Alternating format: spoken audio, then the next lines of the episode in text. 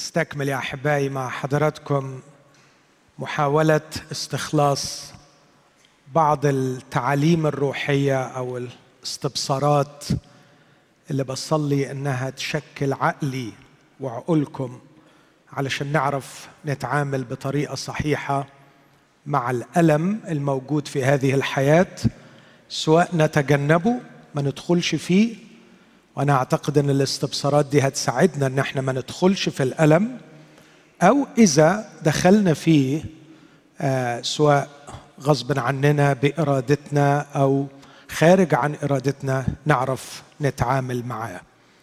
آه الصبح قريت عن أصل الألم في هذه الحياة كما تعلمنا القصة المسيحية أو الحق المسيحي قصة السقوط. هستكمل في هذا الاجتماع الإجابة عن بعض الأسئلة وكمان نشوف العلاج اللي بتقدمه القصة المسيحية. ماذا يقول الكتاب عن العلاج الذي يعالج مأساة السقوط اللي تسبب عنها الألم؟ خلونا نقف مع بعض ونقرأ أعداد قليلة من سفر التكوين أصحاح ثلاثة وبعدين أقرأ من سفر الخروج أصحاح 15 وبعدين من سفر إشعياء أصحاح 53 في خروج تل... في تكوين ثلاثة هقرأ عدد عشرين وواحد وعشرين. ودعا آدم اسم امرأته حواء لأنها أم كل حي. وصنع الرب الإله لآدم وامرأته أقمصة من جلد وألبسهما. وقال الرب الإله هو ذا الإنسان قد صار كواحد منا. عارفا الخير والشر والآن لعله يمد يده ويأخذ من شجرة الحياة أيضا ويأكل ويحيا إلى الأبد. فأخرجه الرب الإله من جنة عدن ليعمل الأرض التي أخذ منها. فطرد الإنسان وأقام شرقي جنة عدن الكروبيم ولهيب سيف متقلب لحراسة طريق شجرة الحياة. أقرأ كمان من سفر الخروج أصحاح 15 قصة معظمنا سمعها. عندما خرج بني إسرائيل من أرض مصر بعد ثلاثة أيام يقول الكتاب في عدد 22 ثم ارتحل موسى بإسرائيل من بحر سوف وخرجوا إلى برية شور فصاروا ثلاثة أيام في البرية ولم يجدوا ماء. فجاءوا إلى ماره ولم يقدروا أن يشربوا ماء من ماره لأنه مر. لذلك دعي اسمها ماره فتذمر الشعب على موسى قائلين ماذا نشرب؟ فصرخ إلى الرب فأراه الرب شجرة. فطرحها في الماء فصار الماء عذبا. هناك وضع له فريضة وحكما وهناك امتحنه. وأخيرا من سفر إشعياء أصحاح 53 أصحاح الصليب الأشهر في كل الكتاب. أقرأ عدد أربعة. لكن أحزاننا حملها وأوجاعنا تحملها. ونحن حسبناه مصابا مضروبا من الله ومذلولا وهو مجروح لأجل معاصينا مسحوق لأجل أثامنا تأديب سلامنا عليه وبحبره شفينا. هذه هي كلمة الرب. مرة تاني خلونا نشكر الرب وإحنا واقفين ونطلب منه إنه يفتح عيوننا وأذهاننا لنفهمها. وقلوبنا لكي نقبلها. قال عبدك يا رب إن فتح كلامك ينير يعقل الجهال. وقال عنها أيضا أن وصايا الرب مستقيمة تفرح القلب وأمر الرب طاهر ينير العينين. ها نحن شعبك أمام كلمتك. فرح قلوبنا وأنر عيوننا وأدخل كلمتك الحية إلى أعماق قلوبنا لكي نستنير يا رب لكي ما نعرف أين نضع أقدامنا ونختبر صدق المكتوب سراج لرجلي كلامك ونور لسبيلي. واعطنا أن نطيع الحكيم الذي قال احفظها في وسط قلبك فهي شفاء لك. دعنا نختبر شفاء الكلمة التي تسكن فينا فتحررنا وتشفينا وتغنينا وتبهجنا. اسمع يا رب واستجب لنا. آمين.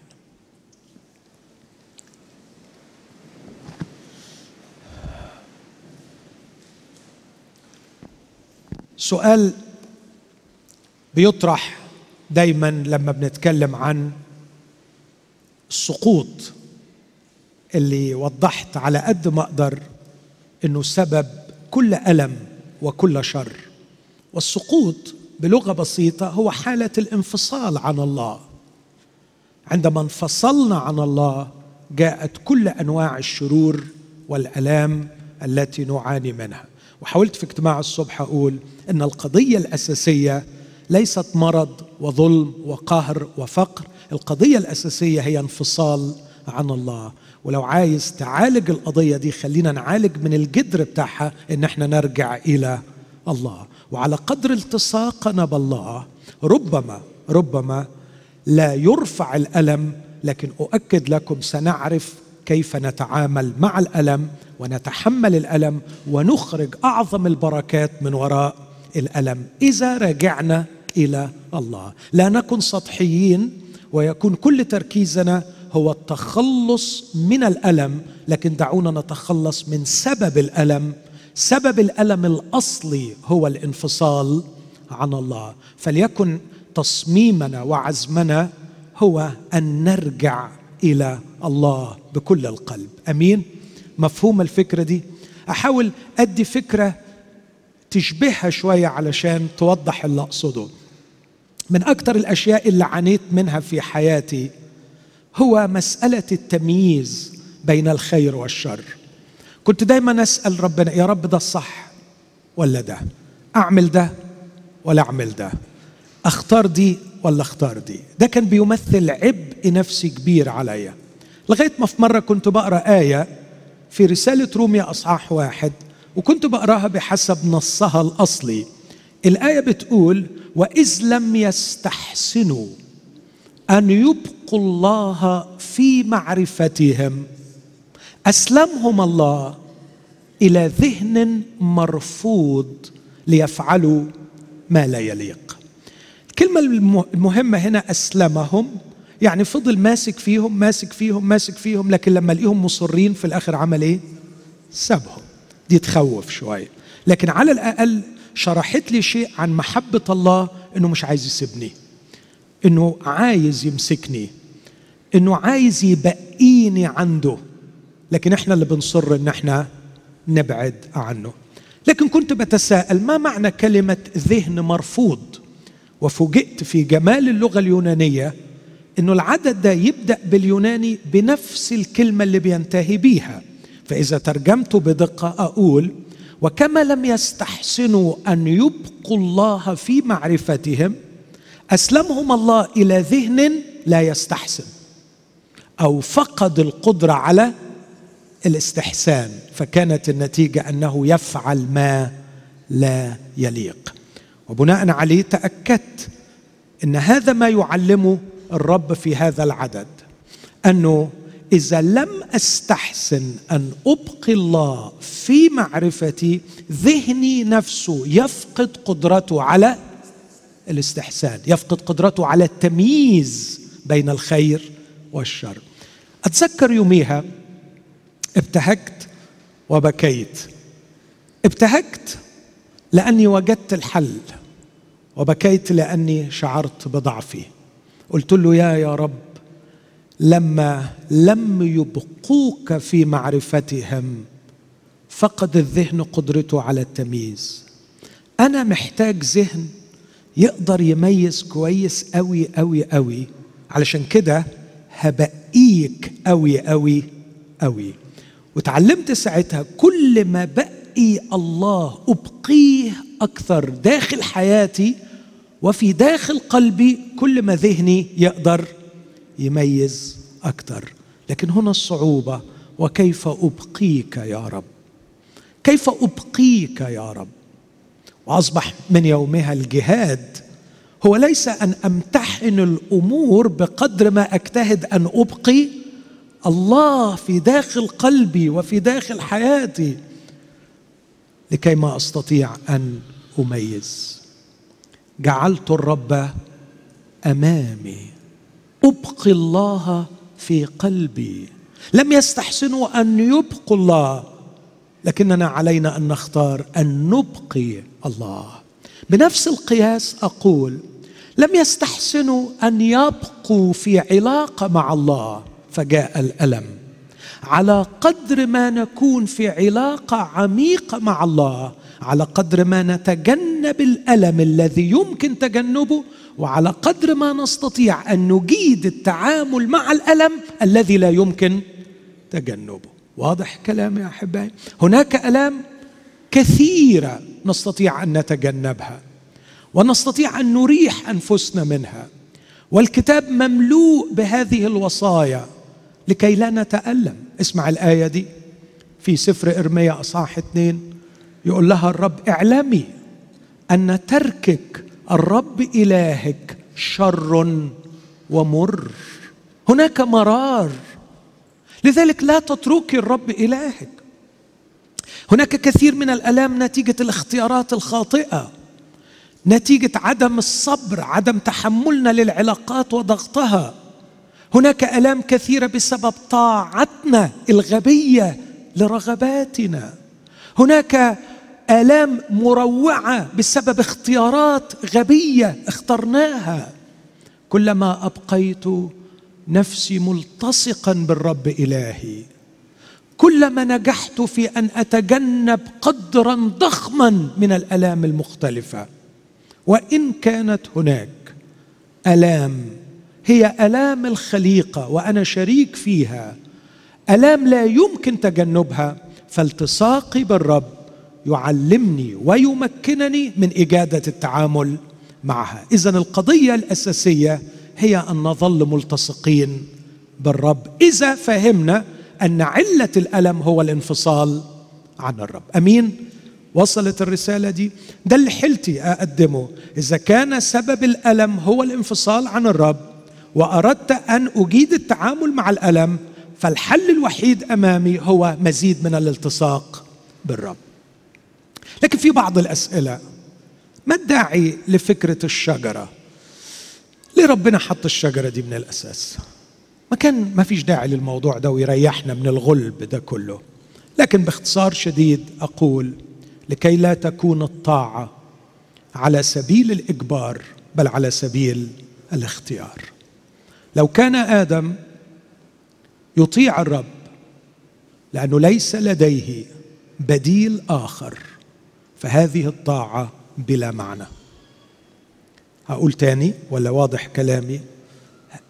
إذا كان آدم ليس لديه أي خيار آخر أي اختيار آخر غير أن يطيع الرب فطاعته هذه طاعة بلا معنى.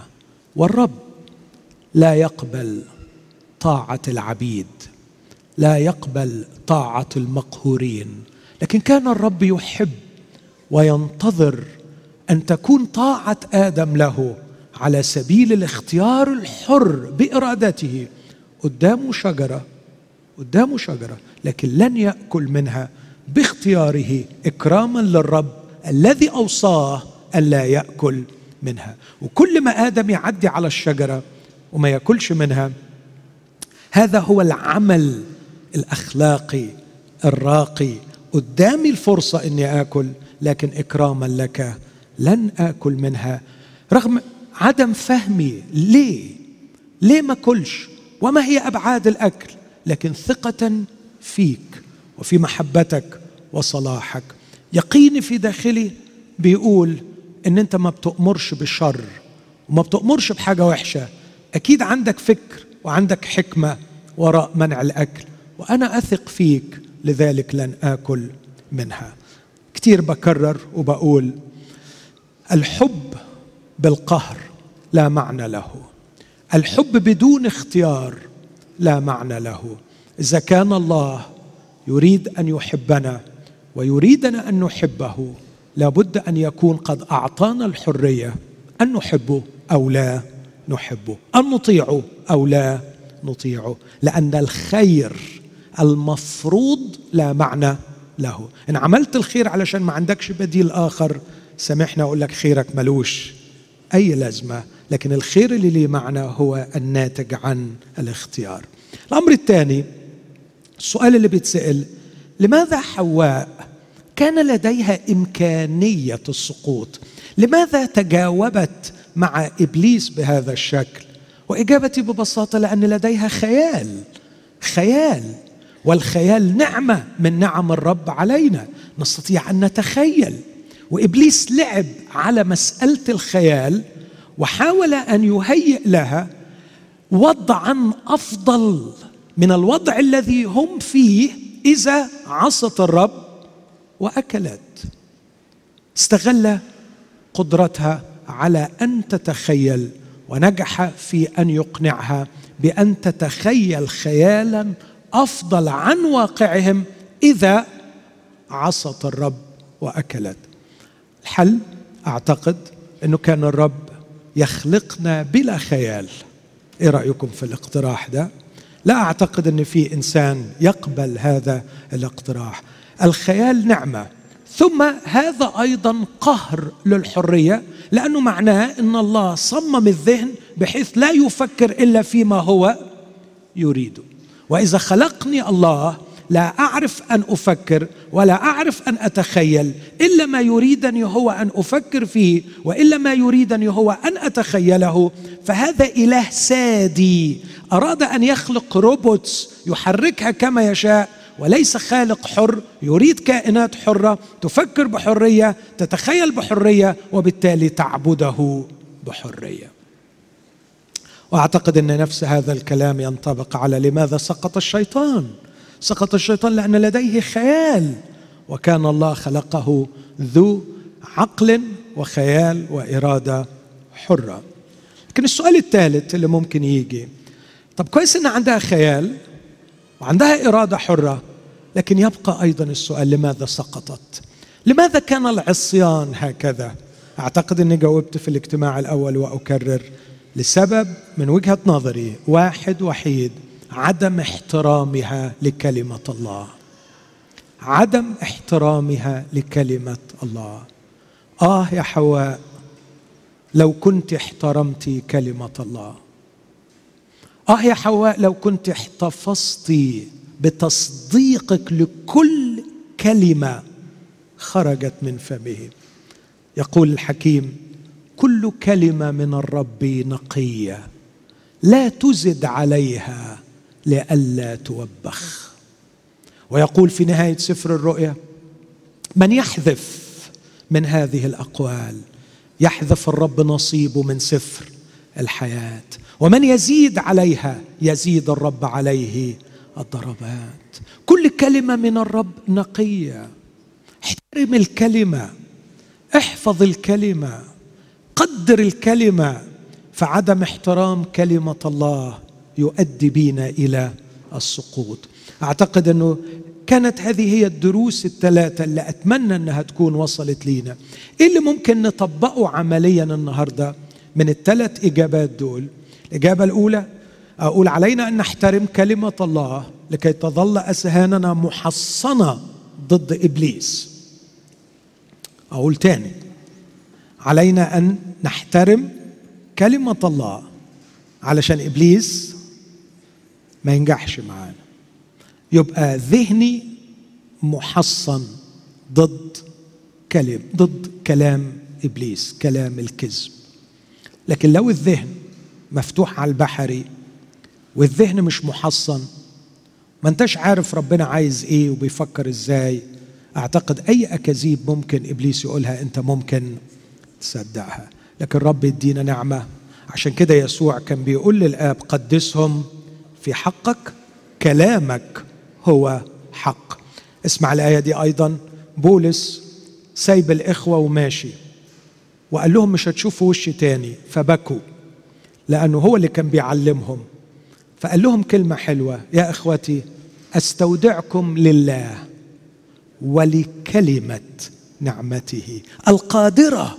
أن تبنيكم وتعطيكم ميراثا مع جميع القديسين. ويقول عنها يعقوب اقبلوا بوداع الكلمة المغروسة القادرة أن تخلص نفوسكم. ويقول بولس لتيموساوس الكتب المقدسة أنت منذ الطفولية تعرف الكتب المقدسة القادرة أن تحكمك للخلاص. وعندما وصف سلاح الله الكامل في أفسس السته كانت القطعة الهجومية الوحيدة سيف الروح الذي هو كلمة الله. وعندما واجه إبليس في البرية يسوع لم يواجه إبليس إلا بالقول مكتوب مكتوب مكتوب. إخوتي الأحباء لقد احتقرت حواء المكتوب وأعطت لنفسها الحرية أن تزيد على كلام الرب وأن تحذف من كلام الرب. وأن تغير من كلام الرب. وكانت نتيجة عدم احترام كلمة الرب. حدث السقوط المروع. وإلى اليوم كثير من السقوط والألم في حياتنا بسبب عدم احترامنا لكلمة الرب. فليعطنا الرب نعمة أن نعود لاحترام الكلمة المقدسة. نقرأها نفهمها نحبها نجعلها عصائب بين اعيننا نكتبها على قوائم بيوتنا. الهج بها هكذا يقول له. الهج بها حين تجلس تكلم بها حين تمشي.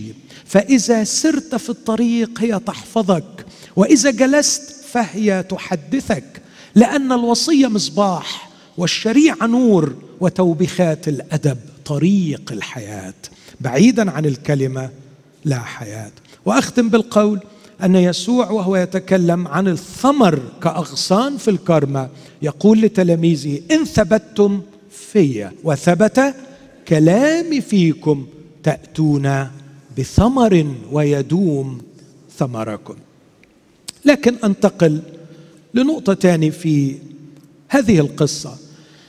ما هو الخيال الذي نجح إبليس في أن يوصله لحواء؟ وكان هو علة السقوط المروع الذي جلب كل هذه الألام. الخيال الحقيقة اللي اعتمد عليه واللي وصله لها هو هذه العبارات المخيفة. يوم تأكلان منه تكونان كالله عارفين الخير والشر. كلام في يعني في جزء صح. لكن الدافع من وراه شرير للغاية. إيه الدافع الشرير اللي إبليس عايز يوصله؟ الله وحش. الله مش بيحب. وعلى فكرة على الرغم من إن إبليس مخترع كبير وكل يوم بيجدد اختراعاته لكن تلاقي معظم الاختراعات بتاعته ليها طابع واحد. لما راح يجرب أيوب ويوقع أيوب ويوقع بين الله وأيوب هل مجانا يتقي أيوب؟ الله. أنت فاكر إن أنت تتحب؟ أنت ما تتحبش. وهثبت لك إن أنت ما تتحبش من خلال أيوب. راح لحواء يقول لها ربنا ما بيحبش. وما يتحبش. إيه الدليل إنه ما بيحبش؟ إنه مش عايزكم تبقوا زيه. ولو كان عايزكم تبقوا زيه كان أعطاكم الإمكانية أن تكون قادرين على أن تعرف الخير والشر. الشر في الكلام ده إن ربنا مش بيحب. ومش عايزكم تبقوا زيه.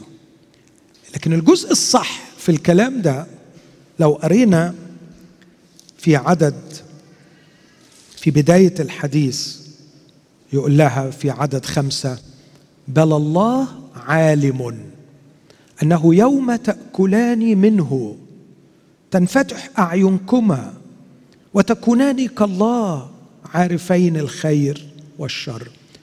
خلي العدد ده في ذهنك وبص معايا في عدد 22 وقال الرب الإله هو ذا الإنسان قد صار كواحد منا عارفا الخير والشر. يبقى الرب بيصادق هنا على كلام مين؟ إبليس. لأنه إبليس قال يوم ما تاكلوا منها تكونان كالله عارفين الخير والشر. تنفتح أعينكما. وتكونان كالله. الرب بيقول هو ذا الإنسان قد صار كواحد منا عارفا الخير والشر. أكيد طبعا انفتاح الأعين هنا مش انفتاح حرفي والقصة كلها في تكوين ثلاثة ما أقدرش أخدها كلها بصورة حرفية لكن واضح جدا المعاني اللاهوتية الروحية اللي الرب عايز يوصلها لنا. يعني إيه تنفتح اعينكم يعني هل كانوا مغمضين قبل كده؟ يعني ربنا خلق آدم أعمى ولما كلم الشجره فتح لا. يبقى مية المية إبليس كان بيتكلم عن شيء حرفي ولا شيء روحي؟ روحي. تنفتح أعينكما. طيب انفتاح الأعين هنا شيء إيجابي ولا سلبي؟ إيجابي ولا سلبي؟ من ناحية الشيطان بيقدمه لهم على أنه مغنم يغتنم. وحواء شافته أنه هو مغنم يغتنم. بس من وجهة نظر الرب وهو بيعمل المرثال الأخيرة هو ذا الإنسان قد صار كواحد منا عارفا الخير والشر. تحسوا إنها إيجابي ولا سلبي؟ سلبي. الرب حزين ولا مبسوط بالحكاية دي؟ ها؟ حزين. طب ليه حزين؟ وانت تكره إن الناس تبقى زيك. تكره إنه يعني يبقى واحد زيك. واحد منا هنا اشاره للأقانيم الثلاثه واضحة جدا. وما ينفعش الادعاء بتاع لغة التعظيم لأنه ما ينفعش. هو زي الإنسان قد صار كواحد منا. واضح الأقانيم الثلاثه هنا. لكن الرب بيقولها بلغة حزن. طب أنت ليه زعلان؟ أنت ما تحبش إن إحنا نبقى زيك؟ يقول مين قال؟ مين قال إن أنا ما أحبش إنكم تبقوا زيي؟ بقيه القصة. هبقى زيكم علشان تبقوا زيي لما تقرأ بقية القصة المسيحية تعرف إن الأنانية دي مش تبعي ابدا. وتعرف انه الحب ليكم بلا حدود. بس يا حبيبي نفسي تفهم المصيبة اللي حصلت فيك. أنا أعرف الخير والشر وغير محدود. فقادر على التمييز بين الخير والشر. لكن أنت لو خدت استقلالك تشوف لنفسك وتعمل قرارك وانت محدود هتودي روحك في داهية. أقول تاني أنا يا حبيبي قادر على التمييز بين الخير والشر ولأني غير المحدود أستطيع دائما أن أتخذ القرار الصحيح.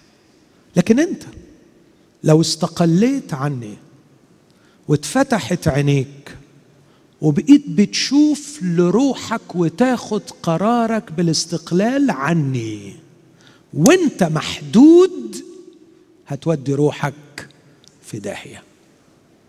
تختار إيه؟ ملهاش حل. غير إنك تبقى غير محدود وهذا وهذا مستحيل. أو إن نشوف لك حد صالح يشوف لك. نشوف لك حد صالح يعمل إيه؟ يشوف لك. طب وليه صالح؟ عشان يبقى جدير بالثقة. لكن أنا هتكلم بلدي شوي عشان تفهموني أكتر. أنا أفهم روحي بالعربي أكتر بس يعني مش ضروري أفهم روحي أنا لكن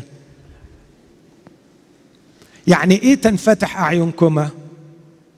يعني أشوف لروحي. أنا أشوف لروحي. أنا كبير روحي. أنا ما حدش ياخد لي قراري. أنا أعمل اللي أنا شايفه صح. أنا عقلي في راسي وأعرف خلاصي.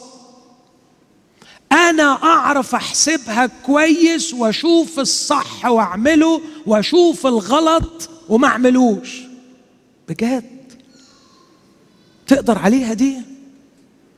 تقدر يا حبيبي تاخد أنت مسؤولية التمييز لنفسك. فين الخير وفين الشر؟ آه طب أسألك سؤال. أنت عشان تعمل قرار صح النهارده لازم تكون بكرة لازم تكون عارف بكرة هيحصل إيه صح ولا مش صح؟ مظبوط ولا مش مظبوط؟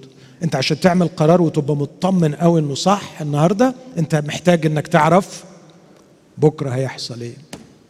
تقدر تعرف بكرة؟ لا ما تعرفش بكرة.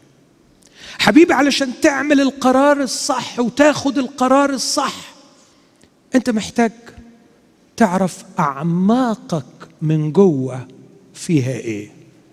تعرف أعماقك من جوه فيها إيه؟ صدقني ولا أعماقي ولا حتى اللي على الوش. معظمنا مش فاهم مش فاهم نفسه. عشان تاخد القرار الصح لازم تبقى فاهم الناس كويس قوي. تقدر تدعي إنك فاهم الناس كويس قوي. حبيبي عشان تاخد القرار الصح لازم تكون من فوق. شايف ما يرى وشايف ما لا يرى. شايف البشر وشايف الملائكة. شايف النهارده وشايف بكرة. شايف الداخل وشايف الخارج شايف نفسك وشايف الآخر.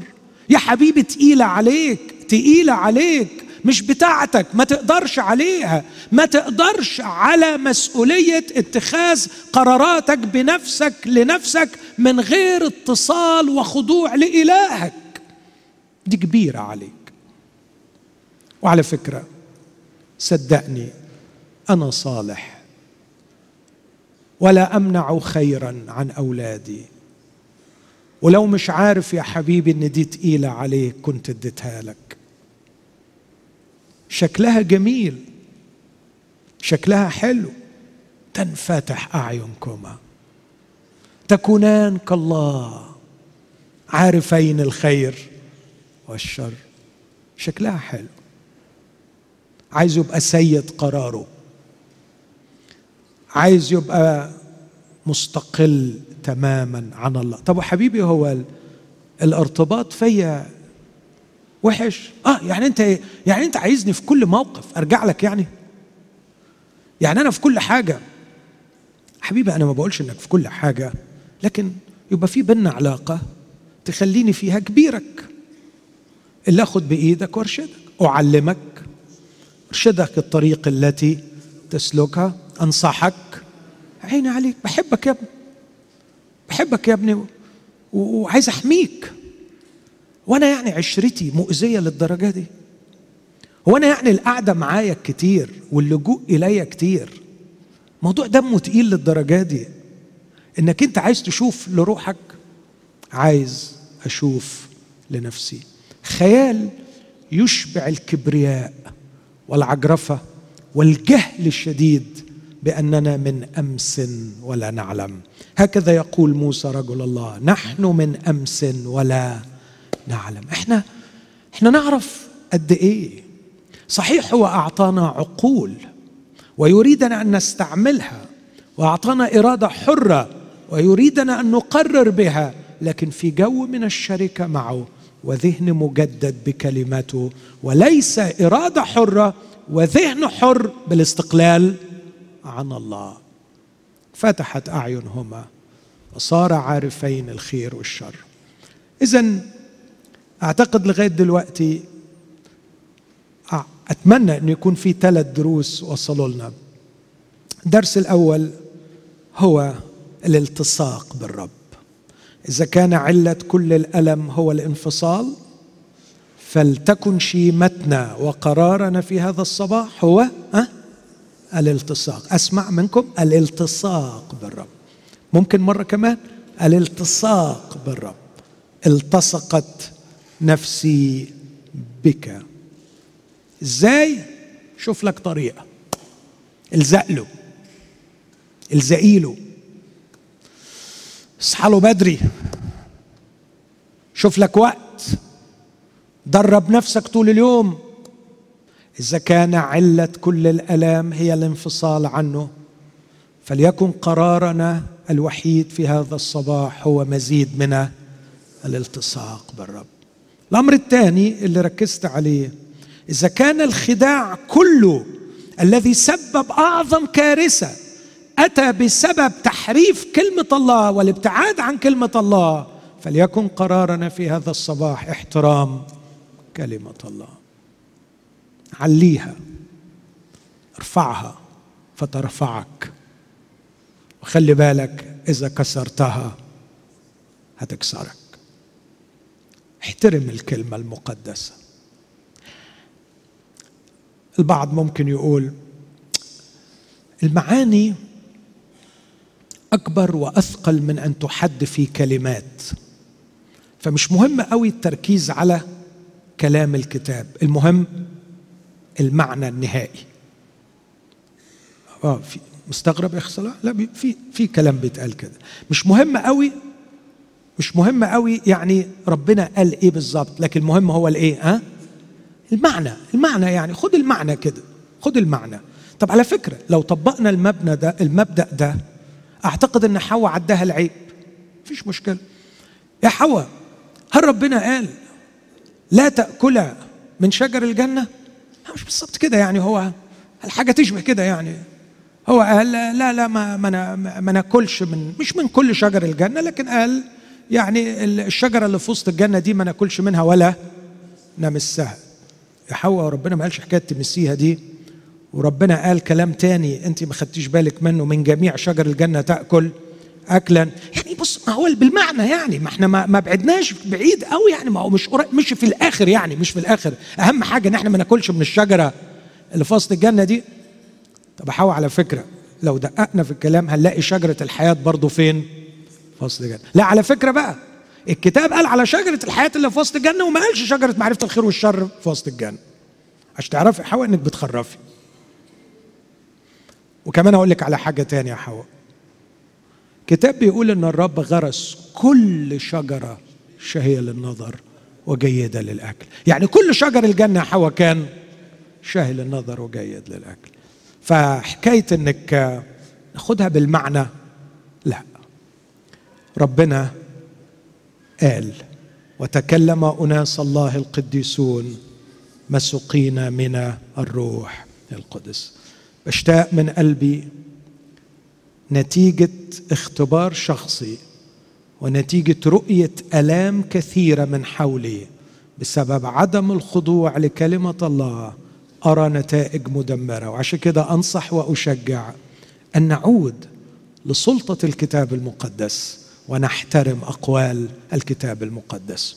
وأقول لإخوتي بكل أمانة أوعى تظن أنك إذا رفضت سلطة الكتاب المقدس أنك ستعيش بدون سلطة. حتما سيكون هناك سلطة تحكم عقلك لكنها في هذه الحالة ستكون إما سلطة الناس أو سلطة المنطق. وفي الحقيقة أنا لا أطمئن لمنطقي ولا للناس لكن أطمئن لسلطة الكتاب المقدس. فإن كان لا مفر من سلطة نحتكم إليها فلتكن هذه السلطة هي كلمة الله. أمين؟ أمين. يمكن البعض ما يعجبهوش الكلام ده ويفكرني راجل رجعي. ما عنديش مانع ابدا. رجعي رجعي بس بحترم هذا الكتاب. لكن اسمعني أقول لك يا من تتهمني بالرجعية. تحب مين في التقدميين؟ تحب مثلا جان بول سارتر؟ الفيلسوف الفرنسي الملحد سارتر عنده عبارة بديعة.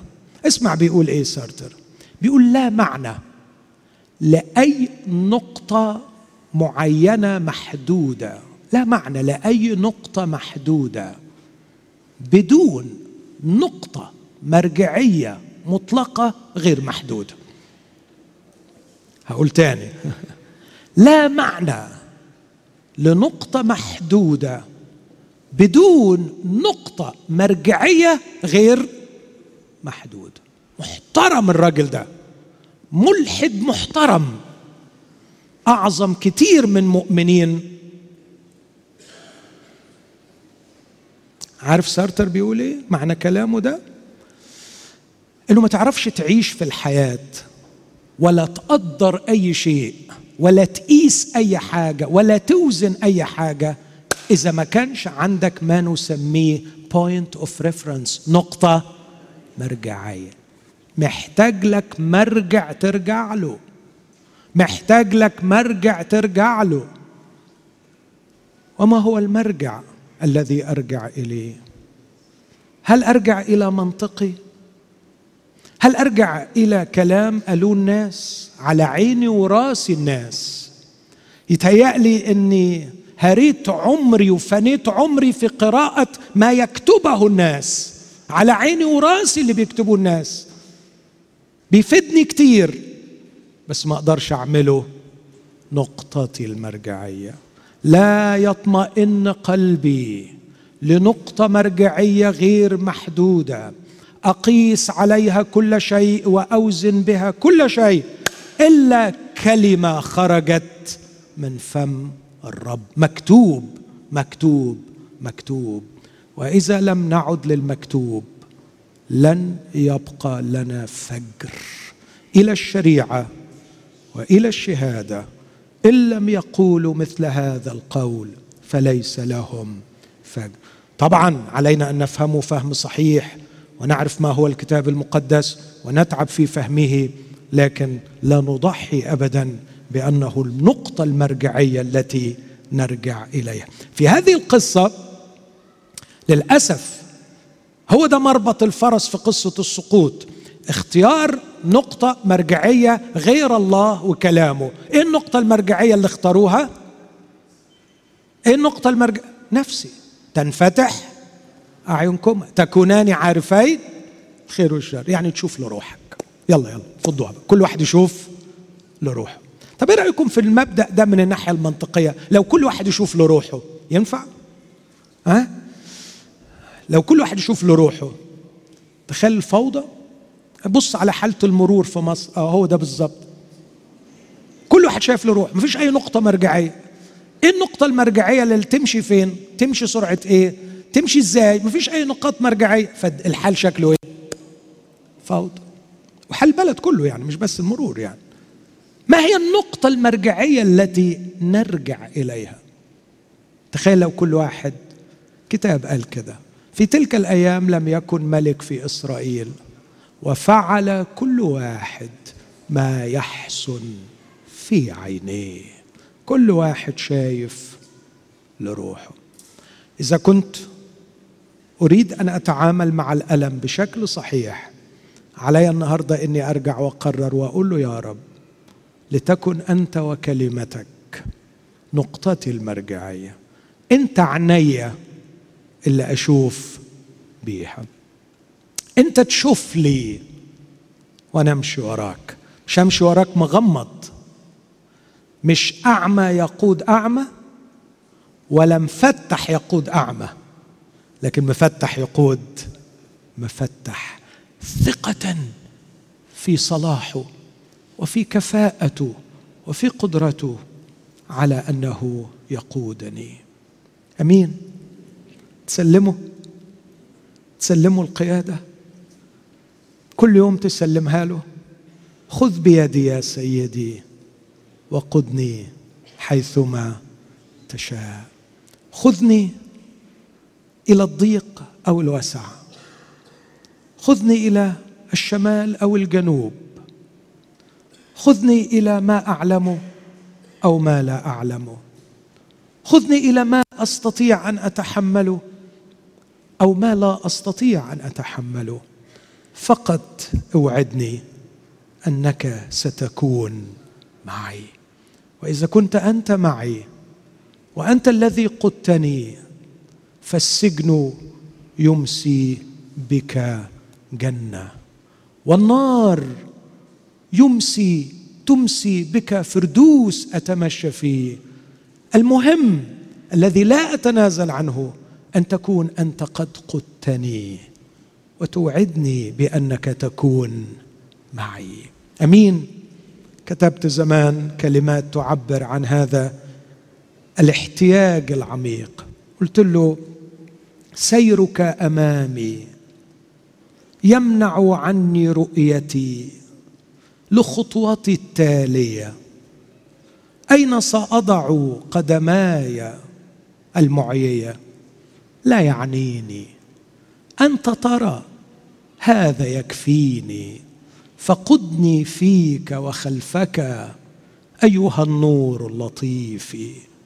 أثارك وإن بدت باهته هي لي صخرتي الثابتة. أخطو فوقها بثقة ولا أخشى وزني الثقيل. فقدني فيك وخلفك أيها النور اللطيف. هذه الثقة التي لنا فيه أنه إذا سلمناه حياتنا يقودنا. حتى وإن كنا لا نرى لكن المهم إنه هو هو يرى هذا يكفيني. لكن أختم ما هو العلاج؟ للأسف الشديد ركز معايا كانت هذه هي النتيجة. الذهن أساء استعمال الخيال وصدق أكاذيب الحية ورغب في أن يرى لنفسه والإرادة استقلت عن الله. واتخذ أسوأ وأغبى قرار وسقط الإنسان في الشر والخطيه ما الحل؟ ما الحل الذي تقدمه القصة المسيحية؟ كل فلسفة كل أطروحة دينية لم تزل تقدم علاجها.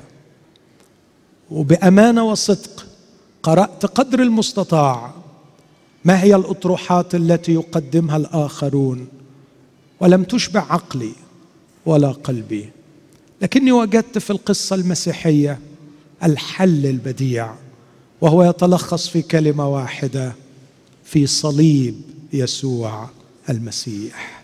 أحزاننا حملها وأوجاعنا تحملها ونحن حسبناه مصابا ومضروبا من الله ومذلولا لكن الحقيقة كان مجروح من أجل معاصينا. مسحوق لأجل أثامنا. تأديب سلامنا عليه وبحبره. شفينا شفينا بصليب المسيح. كيف كان صليب يسوع؟ هو الحل. أمر مرور سريع جدا على هذا الأمر. بص معايا في نفس الأصحاح أصحاح ثلاثة. حدث تحول غريب. بص كده آخر كلمة. سمعها آدم من فم الرب في عدد 19 بعرق وجهك تأكل خبزا حتى تعود إلى الأرض التي أخذت منها. لأنك تراب وإلى تراب تعود. يعني بيكلموا عن الموت ولا الحياة؟ أنتوا نعستوا أسئلتي صعبة؟ أنا اللي تعبان فالمفروض تركزوا معي طب كان رد فعل آدم إيه لما سمع عن الموت؟ عدد عشرين. هات لنا عدد عشرين من فضلك. ودعا آدم اسم امرأته حواء. يا سبحان الله. دي واضح إن العلاقة اتحسنت بينهم. إحنا من شوية شفناهم في وضع يعني كان مش لطيف ابدا. كان بيتكلم مع ربنا كلام مش محترم عنها. بيقول له المرأة التي جعلتها معي. هي اسمها إيه في أصحاح واحد. اسمها أنثى. ذكرا وأنثى. اسمها إيه في أصحاح اتنين امرأة. أول مرة نتقابل مع اسمها الجديد مدام إيفا. اسمها إيه؟ حواء. وزي ما آدم شرح معنى اسم امرأة في أصحاح اتنين شرح لنا معنى اسم حواء في أصحاح ثلاثة. ليه سماها حواء؟ قال هي أم كل حي. غريبة قوي يا آدم. ربنا بيكلمك عن الموت اللي جاب سيرة الحياة. قال لا ما أنا فقت. أنا فقت أنا ابتديت أفوق. أنا غلطت وأنا احتقرتها ولبستها المشكلة بس أنا سمعت من فم الرب بشارة النعمة. أول بشارة للنعمة جت في تكوين ثلاثة. سأضع عداوة أيتها المرأة بينك وبين الحية وبين نسلك ونسلها. أيتها الحية أنت ستسحقين عقب نسل المرأة. لكن الخبر العظيم سيأتي من المرأة من يسحق رأسك. وعندما يسحق رأسك ستأتي الحياة. وعشان كده آدم قال يبقى أنت أم الحي. اللي هيجي يدي الحياة يبقى أنت أم كل حي. فغير اسمها ودعا اسمها حواء. تعرف رد فعل ربنا إيه لآدم أول ما سمى امرأته حواء؟ قال له بس فهمتها يا آدم.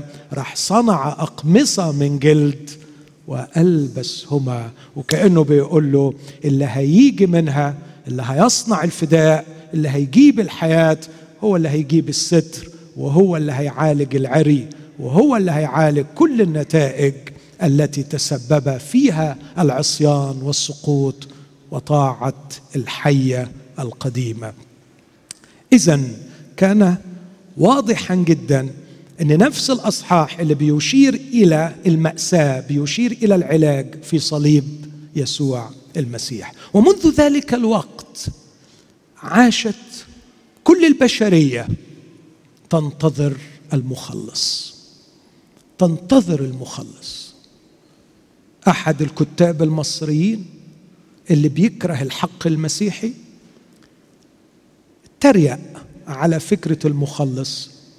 وقال دي أسطورة قديمة. وقال عندنا في اسكندرية شارع اسمه شارع سوتر في الازاريطه شارع سوتر. يعني إيه سوتر؟ يعني مخلص باليوناني. فبيقول من قبل المسيحية كانوا الناس بيسموا المخلص لأنهم كانوا مستنيين المخلص. وردي ببساطة المسيحية مش هي اللي اخترعت ولا بدعت فكرة المخلص لكن في أول يوم من أيام الخليقة وعد الله بمجيء المخلص. وعاشت البشرية تئن وتتوجع على الرجاء.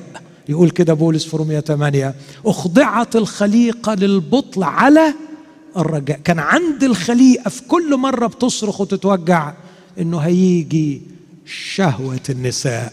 مشتهى كل الأمم. اللي كل امرأة اشتهت أن يأتي منها المخلص لغاية ما جاءت فتاة الجليل البسيطة الجميلة. ويجي لها جبرائيل بجلالة قدره يقول لها آه لو تعرفي إنك أنت المنعم عليها. أنت اللي اختارتك النعمة الإلهية أن يأتي منك المخلص. وعشان كده بقيت أم المخلص فعلا لأنه منها أتى المخلص. اذا كان واضحا أن المخلص سيأتي بدءا من سفر التكوين. لكن بقية الكتاب بيشير إلى هذه الحقيقة مرارا وتكرارا. أشير إليها في قصة أخرى وأختم بثلاث أو أربع عبارات. القصة إن الشعب ماشي في البرية وجهته مية مرة.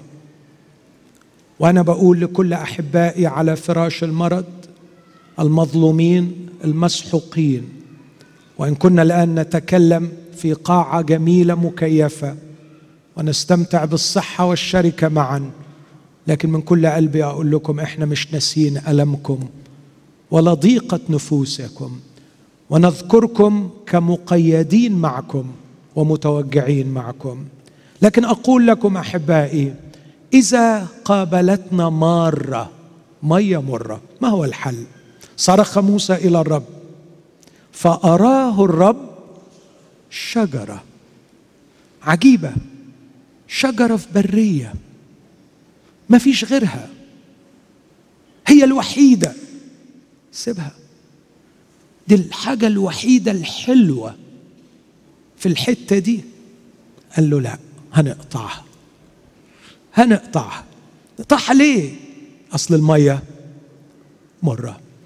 بعد أربعة آلاف سنة نبت قدامه كفرخ وكعرق من أرض يابس.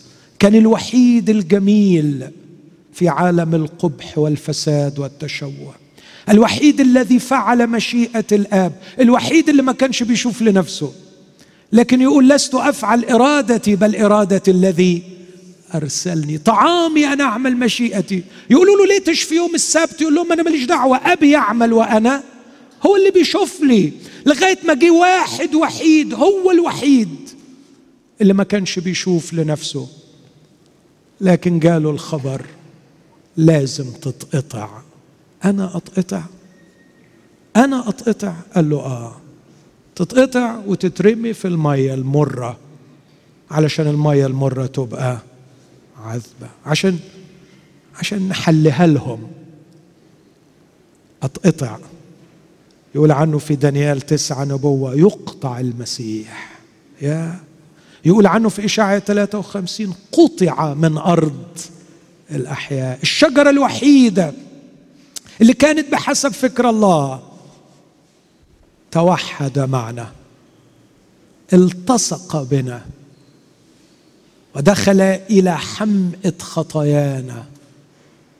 واعتبر خطايانا كأنها خطاياه وذنوبنا كأنها ذنوبه توحد بنا. إخوتي بحب أقول وبكرر أنا لست مجرد مؤمن بموت وقيامة المسيح. لكني مؤمن بالمسيح الذي مات وقام. لقد توحدت مع المسيح. خليني أعمل لكم تشبيه صغير. لو واحد اتجوز واحدة عليها ديون متلتلة بس هو اتجوزها بقوا هما الاثنين واحد. الديون دي بقيت ديونهم. هو ده اللي عمله حبيبي. لقد توحد بنا فصارت ديوننا ديونه. ولأن ديوننا كانت تقتضي القطع قبل يسوع أن يقطع ويلقى في الماء لكي يصير الماء عذبا. إخوتي اسمعوني في عبارات أخيرة. في السقوط حاول الإنسان أن يتأله فسقط. في الصليب الإله تأنس فرفع. كان الصليب علاج السقوط. في السقوط أراد الإنسان أن يتأله في الفداء والصليب الإله نفسه تأنس وصلب ومات لكي يرفعنا. في السقوط في السقوط حدث موت كان هو النهاية. لكن في الصليب حدث موت. كان هو البداية. حبة الحنطة وقعت في الأرض وماتت لكي لا تبقى وحدها لكن لكي تأتي بثمر كثير. في السقوط قرر الإنسان أن يعمل مشيئته. في الصليب قرر الإله أن يسلم إرادته فيقول لا تكن إرادتي بل إرادتك. أقدر أقول إنه القصة تتلخص في بستانين. بستان جنة عدن وبستان جثماني في جنة عدن آدم يقول لتكن إرادتي لا إرادتك. وفي جثمان يسوع يقول لتكن إرادتك لا إرادتي. ولهذا أتى السقوط باللعنة وأتى الصليب بالبركة. أتى السقوط بالموت وأتى الصليب بالحياة. أتى السقوط بالمرض وأتى الصليب بالشفاء بجلدته. شفينا. إن أروع خبر لكل موجوع ومتألم لقد قبل المسيح أن يدحد نفسه بنا. هل تقبل هذا الاتحاد؟ تعال. تعال. أدعوك. لا لعقيدة. أدعوك لا لديانة أدعوك لشخص حي حقيقي. ومن عشرتي بيه أقول لك حلو. حي وحقيقي وحلو. وموجود بيننا الآن. ومستعد يتحد بيك. وياخدك في رحلة أنا ما أعرفش فيها إيه. ممكن تلاقي فيها مية مرة. بس أوعدك يعرف يحليها. وممكن يبقى فيها حفرة يعرف يطلعك منها. وممكن يبقى في جبال مشعبة أوعدك هيقدر يمشيك عليها. وإذا رجلك خانتك وما قدرتش تمشي ما استبعدش ابدا إنه ياخدك ويشيلك على كتافه. لا أقول احلاما أو تفكيرا رغبويا. لكن هذا ما تعلم كلمة الله. عندما وجد الخروف وضعه على منكبيه فرحا. هذا هو يسوع الذي أكرز به. وهذا هو علاج مشكلة الشر والألم. يسوع وإياه مصلوبا ومن عنده حل آخر فليقدم ولتطرح الحلول ولنناقش إن رأينا حلا أعظم من يسوع وإياه مصلوبا. قوموا بينا نسبحه ونشكره ونقبله ونعليه ونأخذه في حياتنا ونستمتع بخلاصه وشفائه المقدم لنا.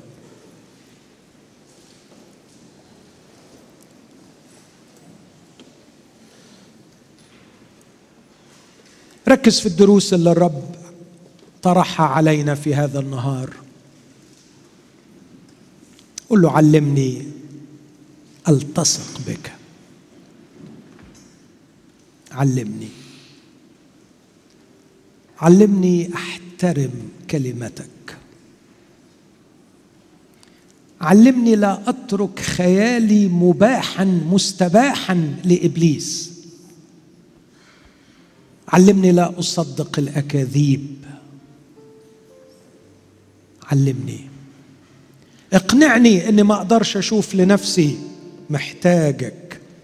يا نور عيني يا نور عيني يا نوري وطريقي. محتاجك لكي أعرف أين أضع خطوتي. بدونك لا أستطيع.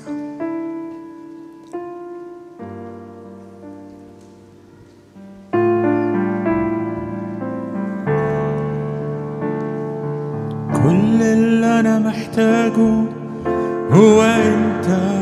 نعم. كل شهوة قلبي هي أنت. كل اللي أنا محتاجه هو أنت. كل شهوة قلبي هي أنت.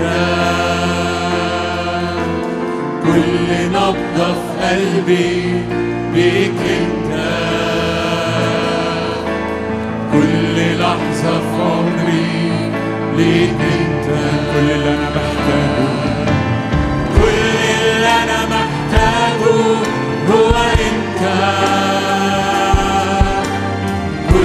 شهوة قلبي هي انت كل اللي أنا محتاجه هو أنت. كل شهوة قلبي هي انت كل في قلبي أنت. كل لحظة في عمري فأنا محتاج لك.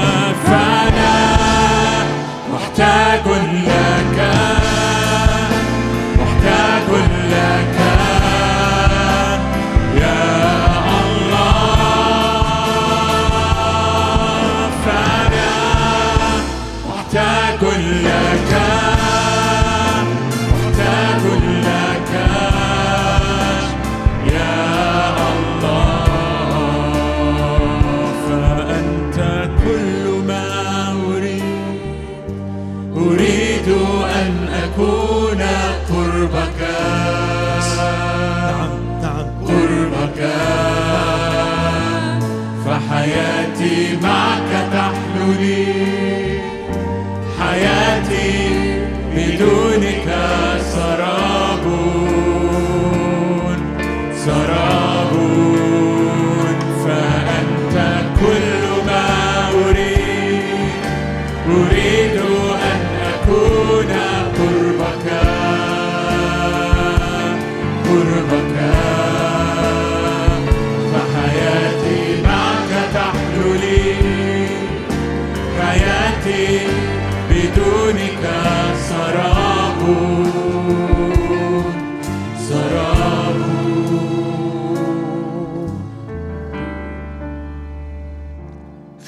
نتحد في صلاة تشفعية توسلية من أجل كل مريض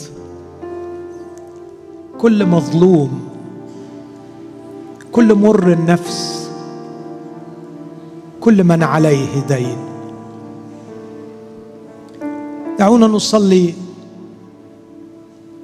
أن يزورهم يسوع زيارة خاصة. أن يقترب إليهم. يسوع نفسه ويمشي معهم. اطلبوا بالإيمان وثقة أن نرى يسوع بجوار فراش كل مريض. يقوم يسوع بالزيارة ويلمس يلمس أرواحهم قبل أجسادهم.